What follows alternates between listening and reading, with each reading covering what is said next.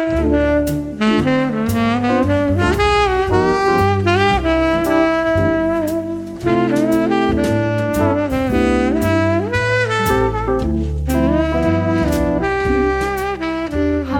everybody. Welcome back to another episode of Unwise Girls. I'm your host, Jacqueline. And I'm your other host, Jane. And we're your favorite podcast, all about the books of Rick Riordan. Today, we're starting the third book in the Kane Chronicles series, The Serpent's Shadow. Ooh. Ooh. Uh, and Jane, uh, I believe you wanted no. to start us... What's up? I thought you were about to try and like blindside me and say, oh, you were supposed to do the summaries this week. That would be a terrible, mean thing for me to do. I would never do that. You've done it repeatedly. Uh, but I, I did want to. I, I know you said that you had prepared a special pre pre uh, summary segment for us. You said you had something you really needed to talk about before we got into this. Uh, I actually did. I didn't mention this to you, but there was something that I was just kind of interested in and doing a little bit of research on. I've been cyberstalking you. I know. I haven't really, but I just I have I, I have a special connection in my heart with Jane. So I, I understood that you had something you wanted to bring up. So what is it? Uh, mostly just uh, Googling around, trying to figure out if this counts as ciclet. uh-huh. I I think it falls into the no category. Because okay. this, this is slightly getting into the chapter, but I'll keep it brief. Walt is just kind of such a nothing character that it doesn't even come across as exploitative. Uh-huh. So it gets it gets a pass for now, but I pretty much, as soon as Walt gets more focused, I feel like it's going to go in that direction. That's fair. I mean, uh, what I thought you were going to talk about was these new the new covers on these Percy Jackson books. Oh fuck! We forgot to talk about the Percy Jackson covers. Uh, I'm desperately searching Twitter to try and find them. For like the seventeenth time, uh, they they are getting new covers for the whole series. And uh, have you have you seen these, Jane? Uh, yeah, you showed me them a little while ago. Uh, they look very cool. I, I definitely like them. Uh, the art is done by, let me surely. Oh, uh, award-winning illustrator Vic, Vic Victor Nagai, and you know, pretty pretty good. Uh, I like all the all the images here. Yeah, it's it's possible that um I I'm glad that you like them as well, because I can never tell if I'm just like desensitized to good cover art by the shite U K covers. Uh-huh. Now I think they're, would they be my favorite? Maybe. I think they have a definitely like a different mood. Like I feel like mm. this is like, oh, this is a collector's edition, it feels like, even though I don't think it is. Um, but it's like, oh, like the Lightning Thief cover, uh, like the one that I remember with like Percy standing in the sea holding, I think, like the lightning bolt and like looking at just like the skyline or whatever. Yeah, I think um, I definitely prefer that one. Each like I feel like the original covers, or the ones that I always think of, are a bit more like they have that that like kind of like a gloomy mood almost, like you're in for like a, a dark adventure. Especially um, Last Olympian, with that just like really great like silhouetted shot of Blackjack with Percy on the top and that like grey sky. Definitely. Uh, these are these are more like, I guess, outright heroic almost, with like really interesting imagery. They sort of have these like grand m- mythological like, oh, the first one has the lightning bolt and the all these all these really good like, oh, it's the three weapons, right? The yeah. second one has like Thalia turned. I like actually I really like the second one. Looking more into it, because I see that that's like a ship sinking while Thalia is like, oh turning. yeah, that that's really cool. Um. Oh, the Titan's Curse is good too. I guess it kind of spoils what the Titan's Curse is, but uh, th- that's fine.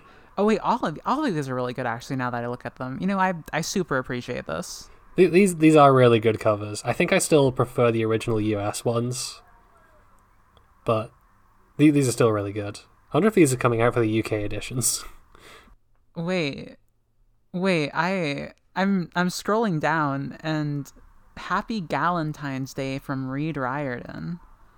What the fuck? Uh, okay, you can't... This has a little bit of, like, Heroes of Olympus spoilers, but we asked some of our, our favorite women from across the Riordanverse what they have planned for this year's Galentine's Day, and here's what they had to say.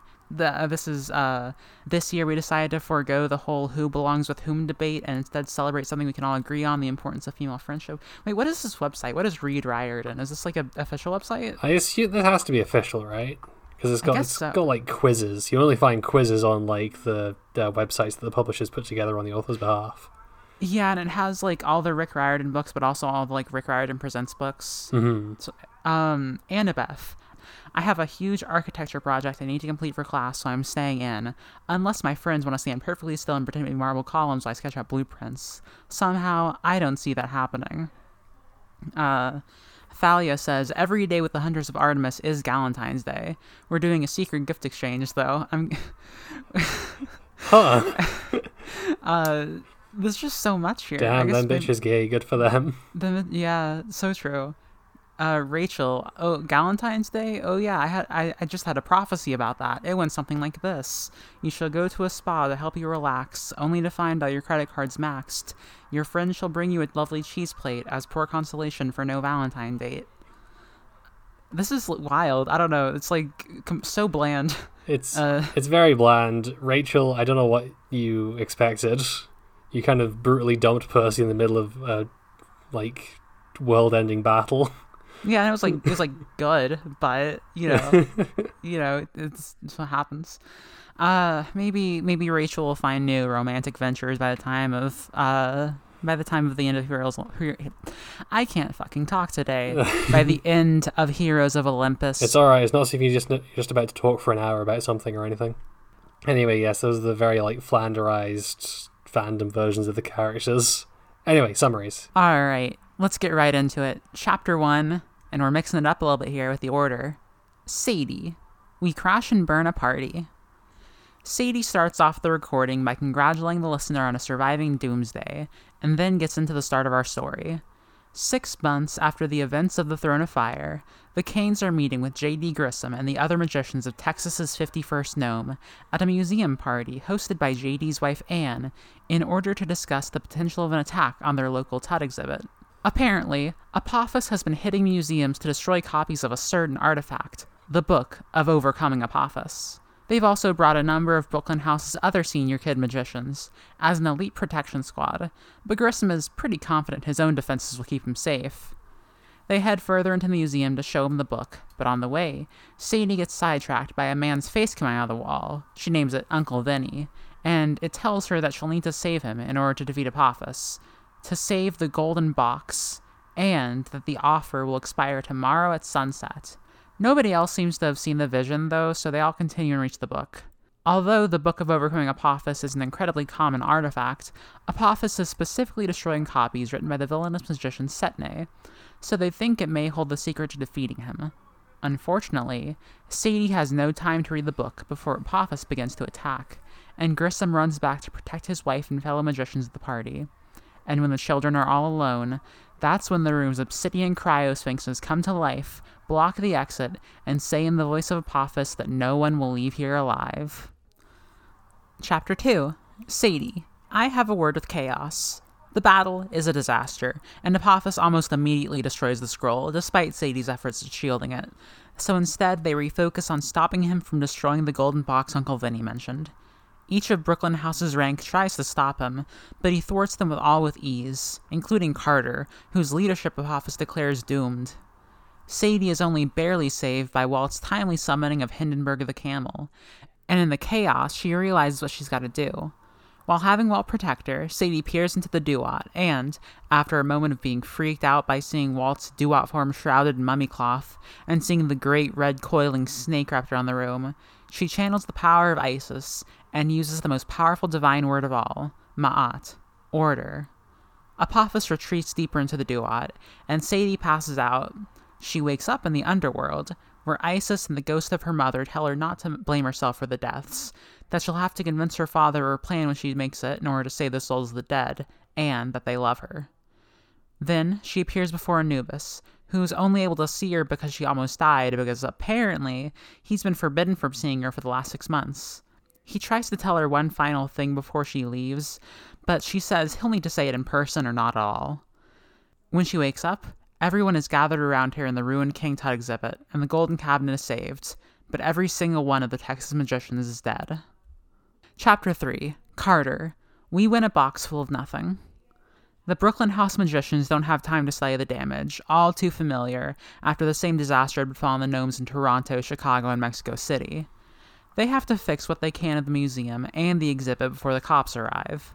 When they're done, they leave on a boat pulled through the sky by Freak, Carter's griffin. While in the air, Carter feels the weight of every decision he's made as their leader. When they touch down at the mansion, Bass greets them warmly, though she regrets having to stay behind and protect Brooklyn House instead of fighting with them. Everyone's torn up, some worse than others, like Walt, who's only able to get up and around because Jazz has been tattooing him with pain relief hieroglyphs. In the great room, the kids who stayed behind greet them, including their youngest, a group they call the Ankle Biters, one of whom, Shelby, shows Carter the picture she's been drawing of a dead Apophis. Then, they head to the library, and after ushering out Cleo the librarian, Bass reveals to Sadie and Carter that the cabinet is King Tut's shadow box, which they work out contains Tutankhamun's Sheut, the fifth part of his soul. Sadie and Carter try to ask Bass if Apophis could have a shadow that could be used against them too, and she seems reluctant, but they're interrupted by a message from Cleo and Khufu. Someone is sending Carter an urgent call on his scrying bowl. Chapter four. Carter, I Consult a Pigeon of War. Up on his balcony, Carter gets to his scrying bowl, which he's been using to talk to Zia for the past half a year. She's pissed off that he didn't tell her his plans before going into Dallas. Every gnome has heard about this destruction, and many are saying it was their fault, including the rebel magicians who left after Amos became the chief lector. The leader of the rebels, Sarah Jacobi, you know, the one who caused the Boxing Day tsunami, even broadcast a message for Carter, demanding his surrender and execution, along with accusing him of releasing Set, and so badly unbalancing Ma'at by collaborating with gods that Apophis began to rise. She's seeking to become the new chief lector, and has already turned or defeated most of the European or Asian allies. Carter wonders why the message wasn't directed towards Amos, and Zia seems to imply there's something wrong with him despite the post-possession healing he went under. Zia also warns that Jacobi will probably attack Egypt's first gnome soon, and that they'll likely lose, especially with Zia being stuck on the boat of Ra half the time. She's worried that if she isn't there to keep an eye on him, the other gods might get frustrated enough to destroy the sun god outright. The call ends, and after a bit of wistful photo-gazing, he opens a suitcase to look at a carved statuette of Apophis that Sadie, Walt, and him made as a plan B in case they need to sacrifice themselves to execrate the snake. Horus shows up then in the form of a pigeon, to say the idea is stupid, and also that if Carter wants to know more about shadows, he should talk to Thoth, because he's a nerd. That also reminds Horus that ancient Egyptians used the word Sheut for both statue and shadow, and Carter wonders if Set in his Book of Overcoming Apophis doesn't contain a spell to bind Apophis's shadow. After Horus leaves, Carter sleeps until the next day's afternoon, while the others are at school. Apparently, the Brooklyn House kids started going to a nearby academy at the start of the fall semester. At dinner, everyone's spirits are pretty high because their school's first dance is happening that night. Carter has to bring down the mood, though, by catching them up on Zia's message and revealing Plan B, the execration. He says they need to visit Thoth and find out how to catch shadows immediately, but Sadie says it'll have to wait for after the dance. So, Jane, what'd you think of the chapters today? Uh, I I really hope that the Kane Chronicles is just kind of, like, suffering from being the side series that Rick was knocking out in between, um... focusing more heavily on, like, Heroes of Olympus. That's it. That's probably the most damning thing I can say about it, but... Yeah, I'm guessing this isn't the level of quality you'd like to see from the Heroes of Olympus. No, it's just... It's about the same as Throne of Fire, I'd say. Uh-huh. Just kind of... Not, none of the issues I had with that have really been addressed.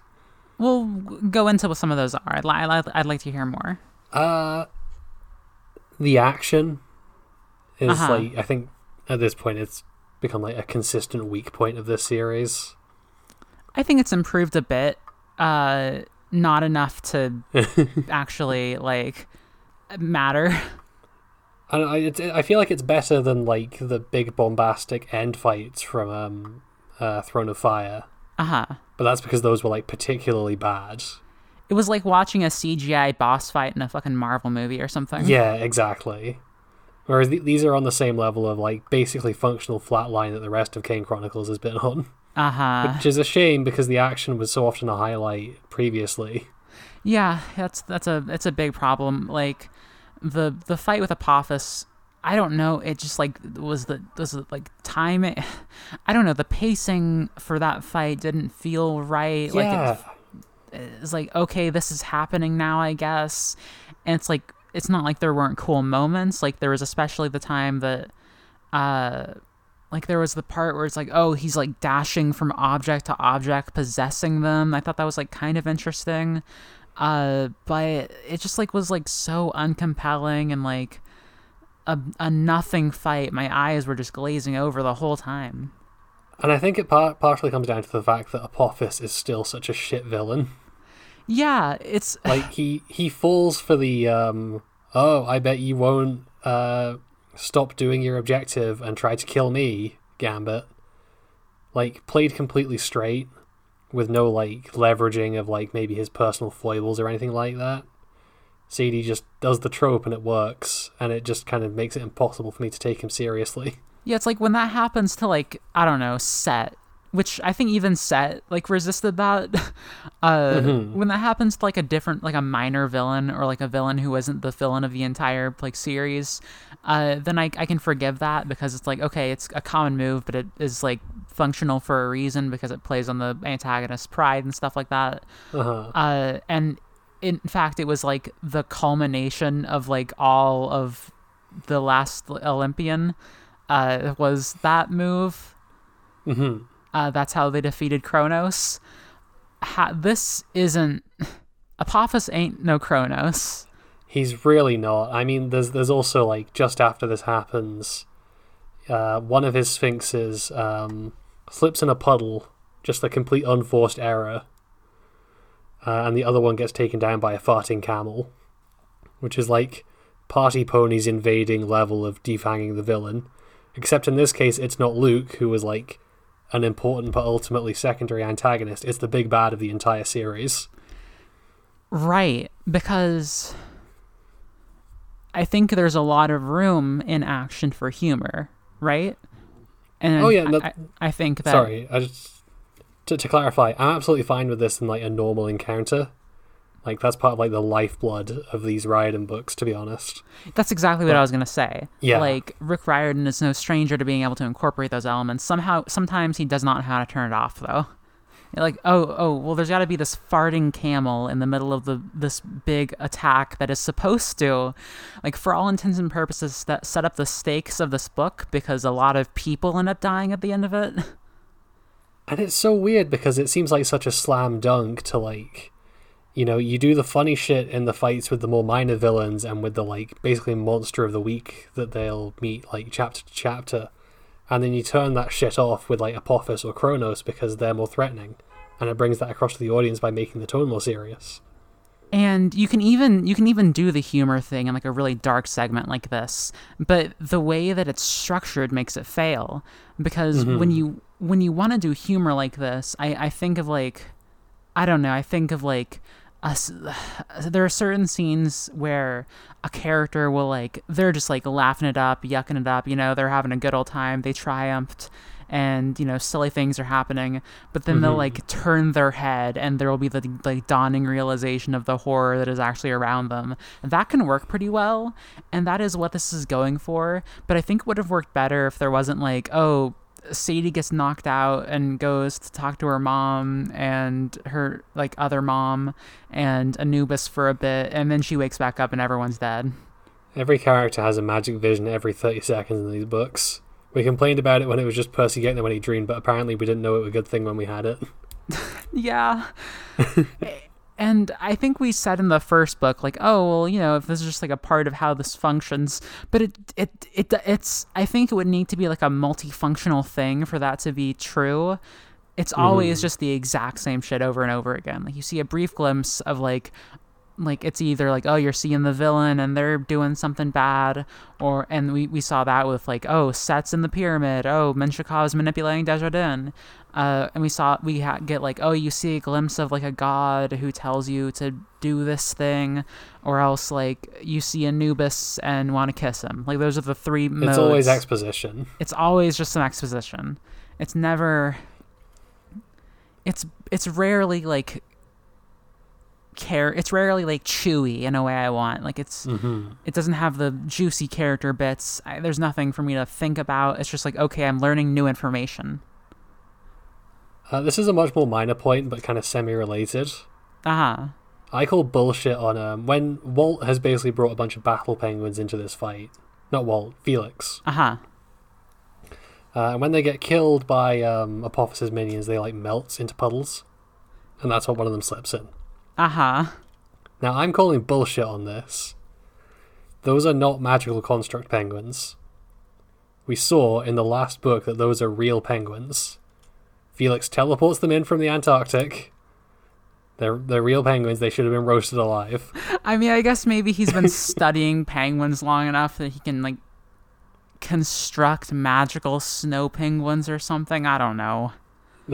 You can't... You I know, can't, realistically, you can't just, like, have a penguin get roasted alive. That's exactly it. You can't... But I'm still going to mercilessly pummel Rick for that. Yeah, okay, if we're talking about, like, retcons, there's a... I don't know why this stood out so fucking much to me. Did you notice this when Kwai, the, the exiled magician, came up again? That some there was a little something about him that changed? Uh, no. Okay, so last book we learned about Kwai. He's one of the rebel magicians, and we, we mm-hmm. learned that he was exiled to, to North Korea for his crimes. Uh-huh. Uh, we we hear from Kwai again this time, and Carter mentions that, oh, it's Kwai, the magician from North Korea, who was exiled. Oh. Wait. With, so, and I, I went back and checked the other book. This is just a change. This is just like Rick. You don't forgot. Get exiled to the place you live. No, he just like forgot, I guess, what or it, he wrote. I mean, it could just be a case of like, I mean, he was exiled to North Korea, so technically he lives there. No. So he's from North Korea. No, I need to read you the exact line. Oh, okay. I recognized the blue robes and shaven head of Kwai, who'd been exiled from the North Korean gnome for murdering a fellow magician. Wait, so he was exiled from the North Korean gnome. But he last episode, he was exiled to the North Korean gnome. That's what, very strange. Did he fucking kill two people? Did he get exiled somewhere else? I mean, I I guess he might have done. I mean, he's been killing people. Yeah, but that just seems like a continuity error. It's just like, it's such a little thing, but it feels so, like, careless that I'm like, it, it just feels like, okay, well, this is what kind of book this is now, I guess. I mean, uh, if you're bothered by that, I've got another uh, whopper for you in terms of the, like, weird uh, continuity error. Go ahead. Isn't Walt supposed to be fucking dead? Uh-huh. Wait, why? What do you mean? Because he fucking said in the last book, like, oh, I'm pretty sure that at the rate I'm using my magic, I'm not going to live past the return of Apophis, which at that time was predicted to be in a couple of days. I guess he was wrong. He was wrong. It's fine. Uh, see, I would be willing to excuse it if it was just like, oh, you know, Ra coming back healed everyone in the house, and it healed Walt as well. But I went back and checked, and it specifically points out that Walt is not healed by Ra. I don't know why. It makes a point of saying it. Yeah, I don't know. Why. I mean, maybe he got a little bit of extra lifeblood in it, but at this point, I'm just covering for the book, right? Like I. Yeah. Uh, and there's like some cool imagery here that's being used for Walt, like, oh, he's like. Covered in mummy shrouds when Sadie sees him in the duat. That's kind of cool. Mm-hmm. And like uh like he's covered in these like pain relieving tattoos. That's that's that's cool too. Um That is just... gonna be treated like an opioid addiction. Oh god. The fucking oh god. Walt is still largely just a swing and a miss for me as a character. I, get, I, I mean, this is what I mentioned earlier, but, like, I can't even be mad about Ciclet stuff, because, like, he plays such a minor role in the story that it doesn't even feel like he's being exploited for Sadie's character development. Right. Yeah. And, I don't know. This... There's good stuff, too, though, right? Uh, there there are some moments I liked. Uh-huh. Um, there's the beat that when they go back to Brooklyn House and go to the library... And they're talking to uh, Cleo, the librarian, who is like, we hear that she's very much not a combat person. She can't handle that kind of shit. Uh-huh. So she mostly sticks around in Brooklyn House. Yeah. And I really like that she is like fixated on the part about, oh my god, how could Apophis want to destroy this book? Uh-huh. When, you know, he wants to destroy the whole world. Yeah. And it just, it feels very, very human that like she can't comprehend that. She cannot grapple with that. So she's focusing on what she does understand, which is destruction of book. Right. Um, because we get, it's like her way of coping with things. Like she's, yeah. she's smalling it down to be like, oh, I can, I would get mad about a, the destruction of a book if it was from anyone, but like I, I'm using it to like not think about how the world is about to end. Yeah. Uh, oh, which uh, is another thing we learn from like the beginning paragraph is that Apophis will swallow the sun in this book. Huh. Uh, so I guess that's, oh, yeah. that's, that's something to look forward to. Uh, should be interesting. Yeah, al- along with that, I think that like some pretty good work has been done with just like the the Brooklyn House kids in general. Like I I think that the way that like they are just like accumulating children is like in like the six months is uh terrifying. Um, I thought it was extremely funny that I, another retcon, I guess. we're, we're just lousy with them today. Is Rick saying that for the younger kids, their uh, parents gave consent? Well, for like, I think they mean for like the, the new young kids, like the kids who were like three years old or whatever.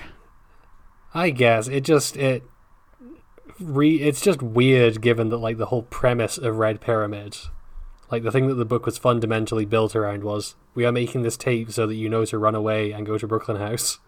Yeah, like largely this is not a thing of like this this doesn't feel like a thing of like, oh, get your parents' permission. It's like, okay, I think you're thinking of Camp Half-Blood again, Rick. Like I think Yeah. Which I guess also isn't always a thing of get your parents' permission, but the, like when I think of like permission slips, I think of Camp Half-Blood.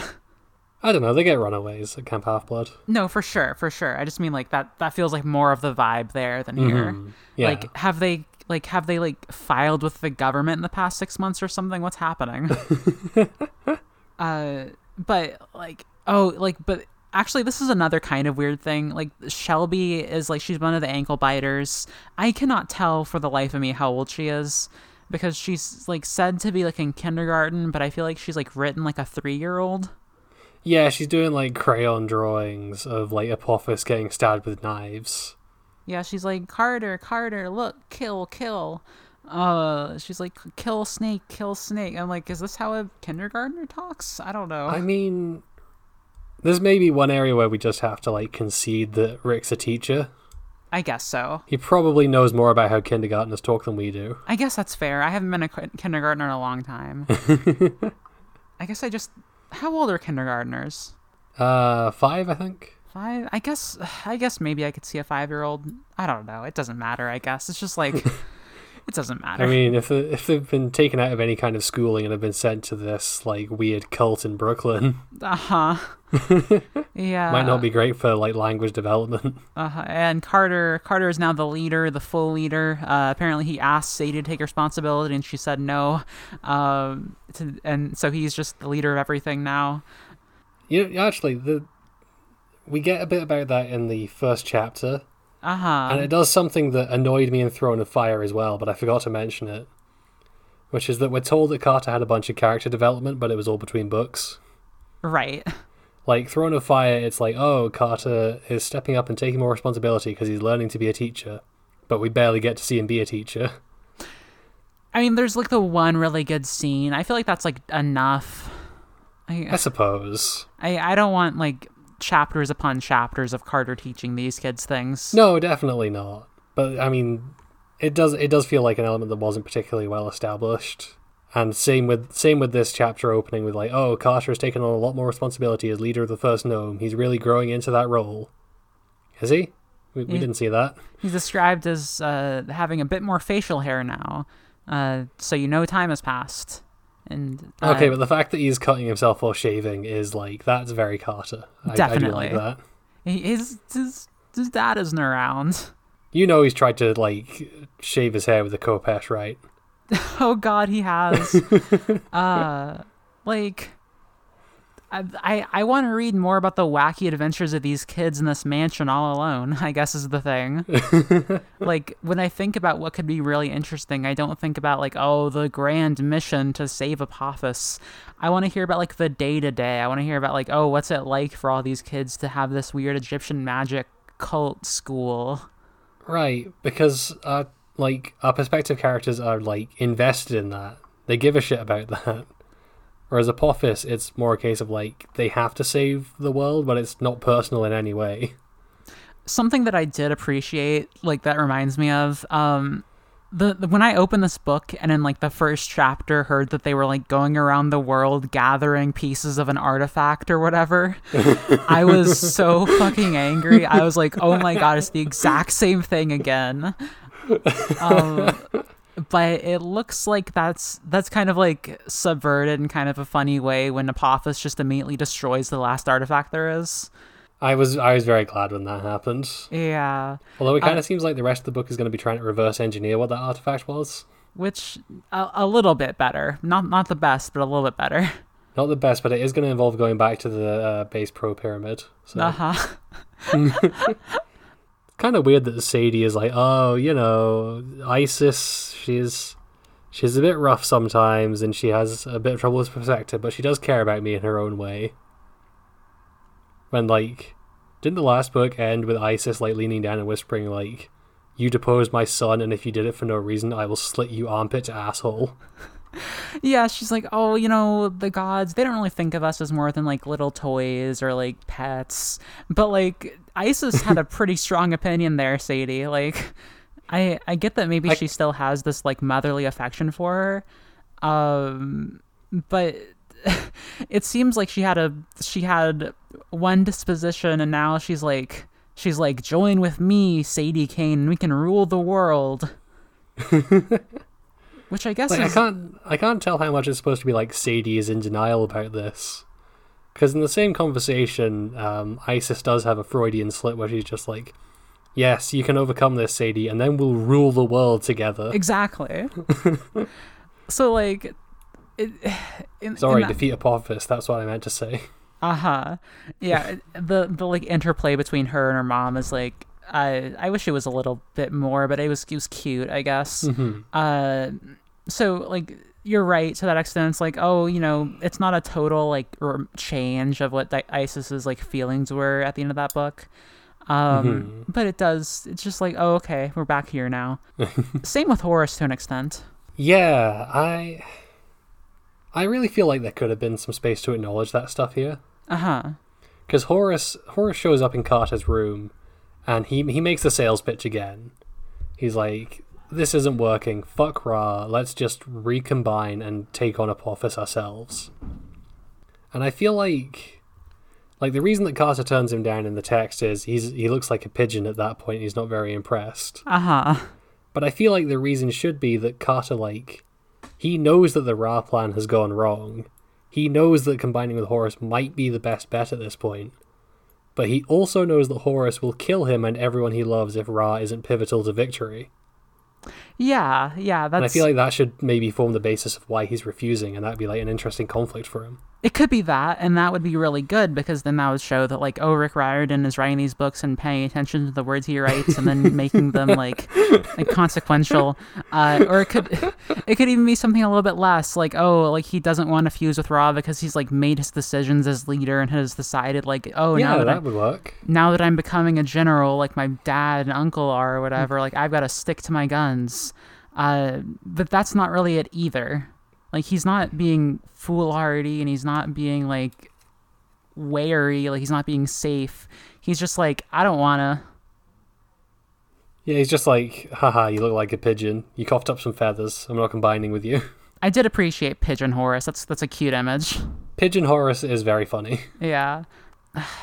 I guess we're going to see Thoth again, though, so that's that's cool. Thoth is, Thoth is fun. Okay, I thought about this. Uh-huh. It's fucking weird how little we've seen of Thoth throughout this series. It feels like he should be so important because he's like the chief yeah. god of the, the their gnome. He's the god of, like, like not just their gnome, like the entire House of Life, right? Right, right, yeah.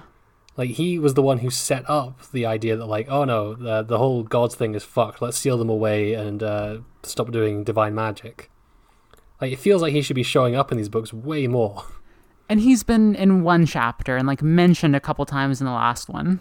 Well, no, no, he showed up in two chapters. He gave them a side quest to Elvis Presley's house, then took over the Bass Pro Pyramid. Of course, of course, you're right. It's, I want, I understand why he's not, like, always here, because we have a lot of other recurring gods. Mm-hmm. I, I could probably take Thoth over, like, the Anubis stuff. Can we please... Please have some development of Sadie and Anubis' relationship. It's the same it has, shit. It has been at Sadie thinks he's dreamy for three books now.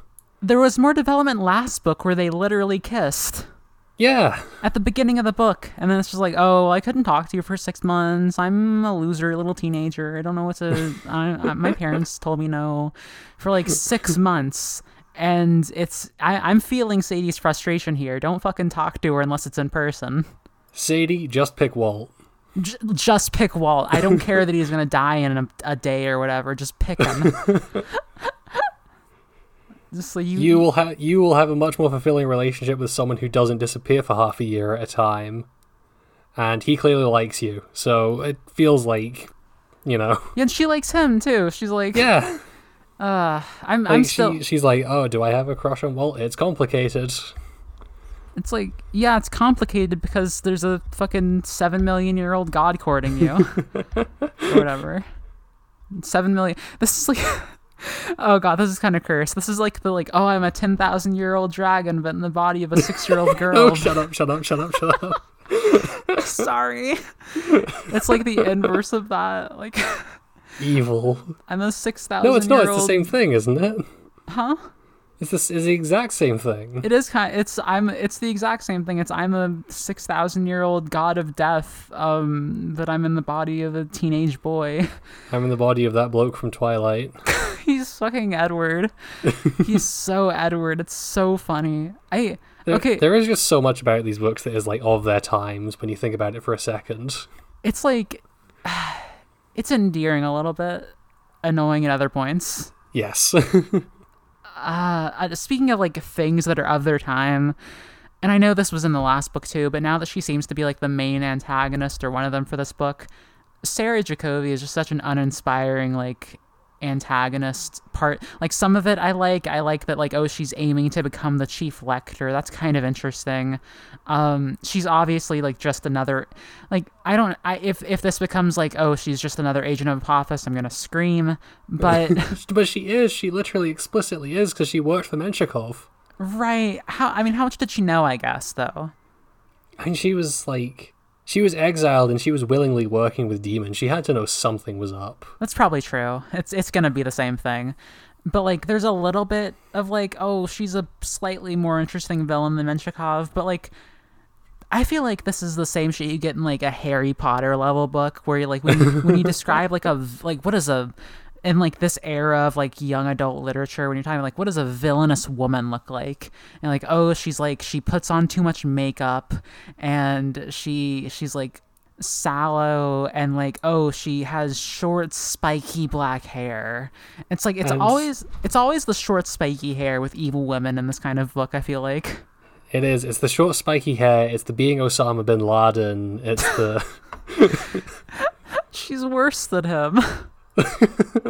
No, I mean specifically the like the like sending out um like messages like, we will destroy you for the things that you're doing, and then like footage of a decapitation is like very much the pop culture image of Osama from this era.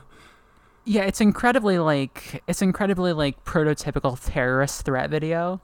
Mm-hmm. It, it feels like something I would see in a Riverdale episode, though. It seems like something Archie would send out. He's like, you know, I'm I'm I'm I'm starting the town security guard of teenagers. Be be what careful. The fuck? What? What are you uh, talking about? You know, never mind. Okay, Barry, I've only seen the first season of Riverdale. That's true. I know that it's it's supposed to become more unhinged later. I'm kind of confused about how that could happen, but we'll see. uh, anyway, it's it, it's very Riverdale. It's very terrorist. It's very it's very blah. Like, oh, it is just like insert villainous trait here. I think the only part of this that kind of works is I think like more works at the beginning, where it's like, oh, you find out in kind of a weird order, not in a weird order, but kind of like revealed to you over time after the Texas magicians die. It, it's kind of like unfolds that like, oh, this is like the fourth time this has happened for these kids. They've been going around from place to place, and this is just happening over and over again. I think well, that I thought we had learned that before they died. Well, we knew that they were going to the other gnomes and that Apophis was attacking them. We didn't realize that like every single magician at those gnomes died every time. Yeah, we did. Did we? Carter says like they never left any survivors. Oh well. Fuck me then. I don't know. that that whole scene is kind of like weird and toothless. It could be really good. It could be. I I know that you you know it's a it's a Y A book. You're not gonna show like gore and like blown up people lying around everywhere. But I feel like walking around and amongst it and seeing that there are no bodies was like unnecessary. Yeah, you can just say that there are bodies, or you can say that there are a bunch of dead people. You don't have to go like in, like okay. You can like just imply the gore by like having Sadie say like, "Oh God, I feel nauseous," and like covering Felix's eyes or something. Yeah, exactly. And the again, like I think I understand the impulse to want to go for like Carter reaches to the ground and picks up the belt buckle or whatever. I understand that impulse. It it's unnecessary. If you want to go for the impact, just like have it be there. Have have there be some like presence to it, because now all I can think about is, oh, he disappeared them to some, some other planet and all the magicians are gonna, gonna come back at the end of the book. Oh God, you might be right. This is, and if you just if you just said that there were dead people there or something, then I wouldn't be thinking about that for the rest of the fucking book. Yeah, I you know what? I hadn't considered that, but you're right, that is like That is like returning dead character one oh one. If you can't see a corpse, they're not dead. God. It's... And I don't... Even if it doesn't go there, it's still going to bother me a little bit. And again, even even without that, it is just like weirdly toothless as like a scene of devastation. Definitely. The, the, the impact it leaves on the kids afterwards is, again, like a little bit better. Like, we see that everyone is really shaken up. We kind of go into, like, how that's affecting each, each of them individually. I, I like that. Um, especially because, like, Apophis, like, goes after each of them. Like, like kind of strikes at their, like, insecurities and stuff. I mean, realistically, tells us that they have insecurities for the first time because we've never had significant characterization for Alyssa or Felix. Yeah, I mean, yeah. But, you know, I mean... You need to backfill as hard as possible in the last book when you've done this little. Yeah. I'm like, oh, this should have been a longer series, but it shouldn't have been. It should have just had a different focus. It could have been a really good three-book series with a different focus than saving the world. I feel like it could have been a three-book series with about twenty percent of the page count of each one cut. Yeah. But even then, sometimes there's like, oh, we didn't get enough like of this to justify something. So yeah. Like, what I really wanted from the Kane Chronicles was like a big world, like a big globe-trotting adventure series mm. where we like meet a bunch of interesting characters. We see a bunch of like we see a bunch of different things. I just didn't want it to be the whole world again, and it's the whole world again, and I don't care. I, I just don't care very much. And I know that we're going to get to the Heroes of Olympus and it's going to be like, oh, the whole world is threatened. And I know that we're going to get to the fucking Magnus chase and it's going to be like, oh, Ragnarok is going to happen. And I know we're going to get to the Trials of Apollo and it's going to be like, oh, the whole world is threatened again. And I'm just so exhausted already. It just, it feels like... Because, I mean, the world was threatened in, like, Percy Jackson. Yes. But again, there was, like, there was personal stakes in that. People, like, had shit to deal with with the villain. But in Kane Chronicles, it just feels like, insert conflict here. We need to propel the plot somehow. And I can't think of a way to write something more small-scale and compelling, so... If, yeah, I just, that's the problem is that he needs to scale it back. If Kane Chronicles had been like, I don't know, it could have been more interesting. It just could have been cooler. It could have been He's, so much cooler. He did the opposite of scaling it back. We went from Kronos is going to like destroy quote unquote Western civilization, which I mean, wouldn't necessarily mean everyone dies, to Set is going to just literally glass North America. Yeah, to, like, Apophis is going to eat the sun, destroy yeah, all Yeah, Apophis of... is just going to blow up the sun. Yeah. It's it's getting bigger, and I I hate that. I, I just wish Same. There was something... If Heroes of Olympus came out, and it was, like... I don't know. If it turns out to be, like, the entire first book is about... the I've read the first book. I know it's not about this. But the entire first book was, like, oh, there's a... There's... bullying, there's bullying at camp, we gotta figure out the bullying. I don't know, I'd, I'd be more compelled than a fucking world-ending mystery. I would kill for a whole book just about, like, petty camp half-blood politics. Same. Because that stuff's always so good when we get it in the Percy Jackson books. Yeah, and I, and just like here, I would have killed for this series to be about the magicians. Mm-hmm. And, like, about their actual, like, relationships to, like, divine magic and the gods and stuff. That's not what this series is about. This series is about big snake, eat sun, have to kill it. Yeah. And all of the character arcs are being flattened in a way I really don't care for. Like, I think Carter and Sadie are becoming less interesting to me in this book. Okay, that's interesting. I hadn't. I mean, I gotten that from Carter because he had all his character development off screen, but I still kind of like Sadie. What's what's not doing it for you? I like Sadie too. I just I'm not hooked. Okay, I like that the book starts with her for one. Mm-hmm. Um, mostly it's Carter. Mostly it's Carter. I have the problem with. It feels like his yeah. character arc is becoming so like. Traditional, like, become a man, you know, like that kind of thing, basically. Not not to dip back into the poisoned well that is Harry Potter, but it's kind of like the Neville thing. A little bit, yeah. It's a little bit the Neville thing, and I don't like that. The, the scrawny nerd has to grow up and learn how to be a war hero. He used to learn to be a man, T M. God, um, Sadie... I just don't know where Sadie's going to be this book. Like, I don't really get what her thing is yet. So I guess that maybe that's what, what my deal is. I kind of knew what Sadie's deal was in the first episode of uh, of The Throne of Fire. Yeah, her, her whole thing was, like, feeling alienated and distant from, like, her mortal friends. Yeah. Uh, and we just haven't gotten anything about that since. Yeah, we... Was that... that has, what... she, has she talked to Liz and Emma in the past six months? Has that come up at all? Okay, actually, we do know that this has kind of been resolved in a way because we know that everyone is going to school now. We know that everyone is, like, having that connection with, like, the mortal world again. God fucking damn it. What's up?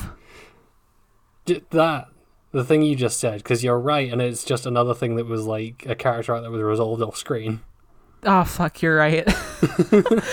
Oh, God, you're right. I mean, yeah, yeah, you're entirely correct.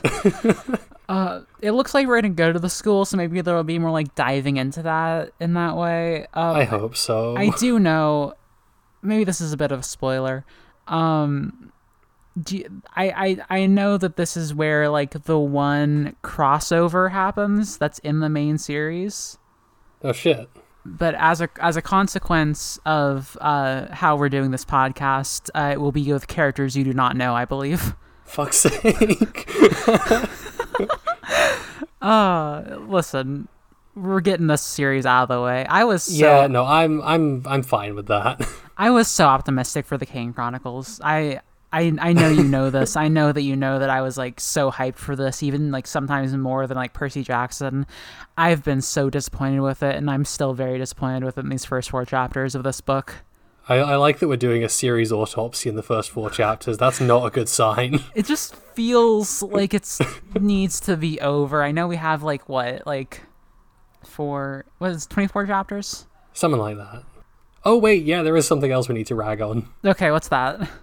Uh, we complained last book about how uh, Rick seems to have just, like, sped up the ticking clock slightly and reused that plot device. Uh-huh.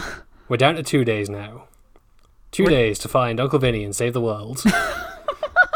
Hey, Uncle Vinny, you've got another, like, weird Italian man to meet, uh, Jane. Now, after, to replace Mad Claude.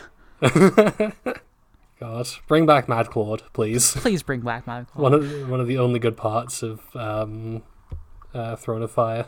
Who's Uncle Vinny gonna be? I don't know. Did they say that they know Sadie? I don't think so. Uh, hmm. It's gonna be... He said it's like the spirits of the dead or something, so it could be Mad Claude. I'm, this is my theory. It's Mad Claude. No, because Mad Claude, like... I mean, I feel like Mad Claude's description evoked like something very different to like Mob Uncle. He's, he's facing... He's like greasy used chariot salesman. Yeah, Uncle Vinny is like a face on a wall.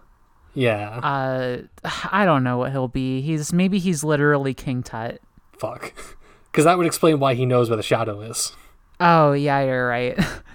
uh, okay. Well, I guess this is my theory now. It's, it's King Tut. King Tut? It's no, that's uh, that's Hindenburg. Okay. And with that, I think we're all wrapped up. Uh, what a what a I don't know. I hope this episode didn't suck, but I feel like I feel like we can get away with a couple of negative ones in a row. Pe- people stuck through Sea of Monsters. They did. They did. Uh, well, you know, thank you everyone for listening. I think this is uh, Uh, if you want to if you want to support us in our negativity and maybe in our positivity in the future, you know, maybe, okay, hopefully, maybe next chapter we'll be like, oh shit, we're completely turned around on the Kane Chronicles, because that's what that's what we did with um the Throne of Fire, and then it turned bad again. Well, let's hope that it stays good, because you know, I would take a book with a pretty good like middle section and a shitty ending over just a shitty book all the way through. Yeah, no, that's fair. It's not even that bad. It's like fine, but because it's fine, I'm like nitpicking at this point. Yeah, it's flatline. There's so many obvious areas that could have been improved from the last one that haven't been. Exactly. And if you want to support us saying things like that, you can go to our Twitter, twitter dot com slash unwise girls. There you got links to our personal Twitters, our Discord server, our Patreon, our uh everything. Uh, if you want to support us, you can uh, leave five stars on wherever you listen. You can leave a review, say how cool you think we are and how smart our brains are. Uh, you can go to patreon dot com. We got different support levels. For one dollar a month, you can be the role of Whittle Dobie, and you can be our Shabti. Uh, we will smash you into a coat, and you will drive a boat for us, and uh, we'll we'll be very grateful. Uh, and for three dollars a month, you'll get the special role of Big Ba Energy, which gives you access to all of our bonus content, including the Nectar of the Pods bonus episodes. If you would like to listen to me spend ten minutes trying to convince Jacqueline that um, a guy from a podcast that she told me to listen to sounds exactly like the bald dude from Alvin and the Chipmunks, then this is the show for you. Yeah, it's it's very funny. Uh, uh, and Jane Jane go does her second ever on on screen Wordle, so it's significantly less frustrating than the first one. That's right. Uh, and for five dollars a month, you get all of that with a bag of chips. You get the the role of you get the Bass head pat pass. You use it wisely. She's very protective around Brooklyn House, but if you can find your way in, I guess. Uh, she's got um she's got like a weird mood ring bodysuit now. Oh, I forgot about that. That's so weird. it's very it's very weird. I is this new? This is another retcon, right? I think this isn't. I mean, we should put on different clothes. It's fine. That's fair. Anyway, uh, I'd be curious to know what color the bodysuit turns when you like give her the head pat. Yeah, uh, and you get all the bonus content, and we'll say thank you at the end of every episode. That's our that's uh, our head pat to you. Uh, speaking of which, this week we'd like to thank Mercy, Veronica, Friend, and Erica. Thank you, everyone. Thank you. And as we always say, at the end of every single episode... See you next week, Camp Half-Blood. See you next week, Camp Half-Blood. Bye. Bye.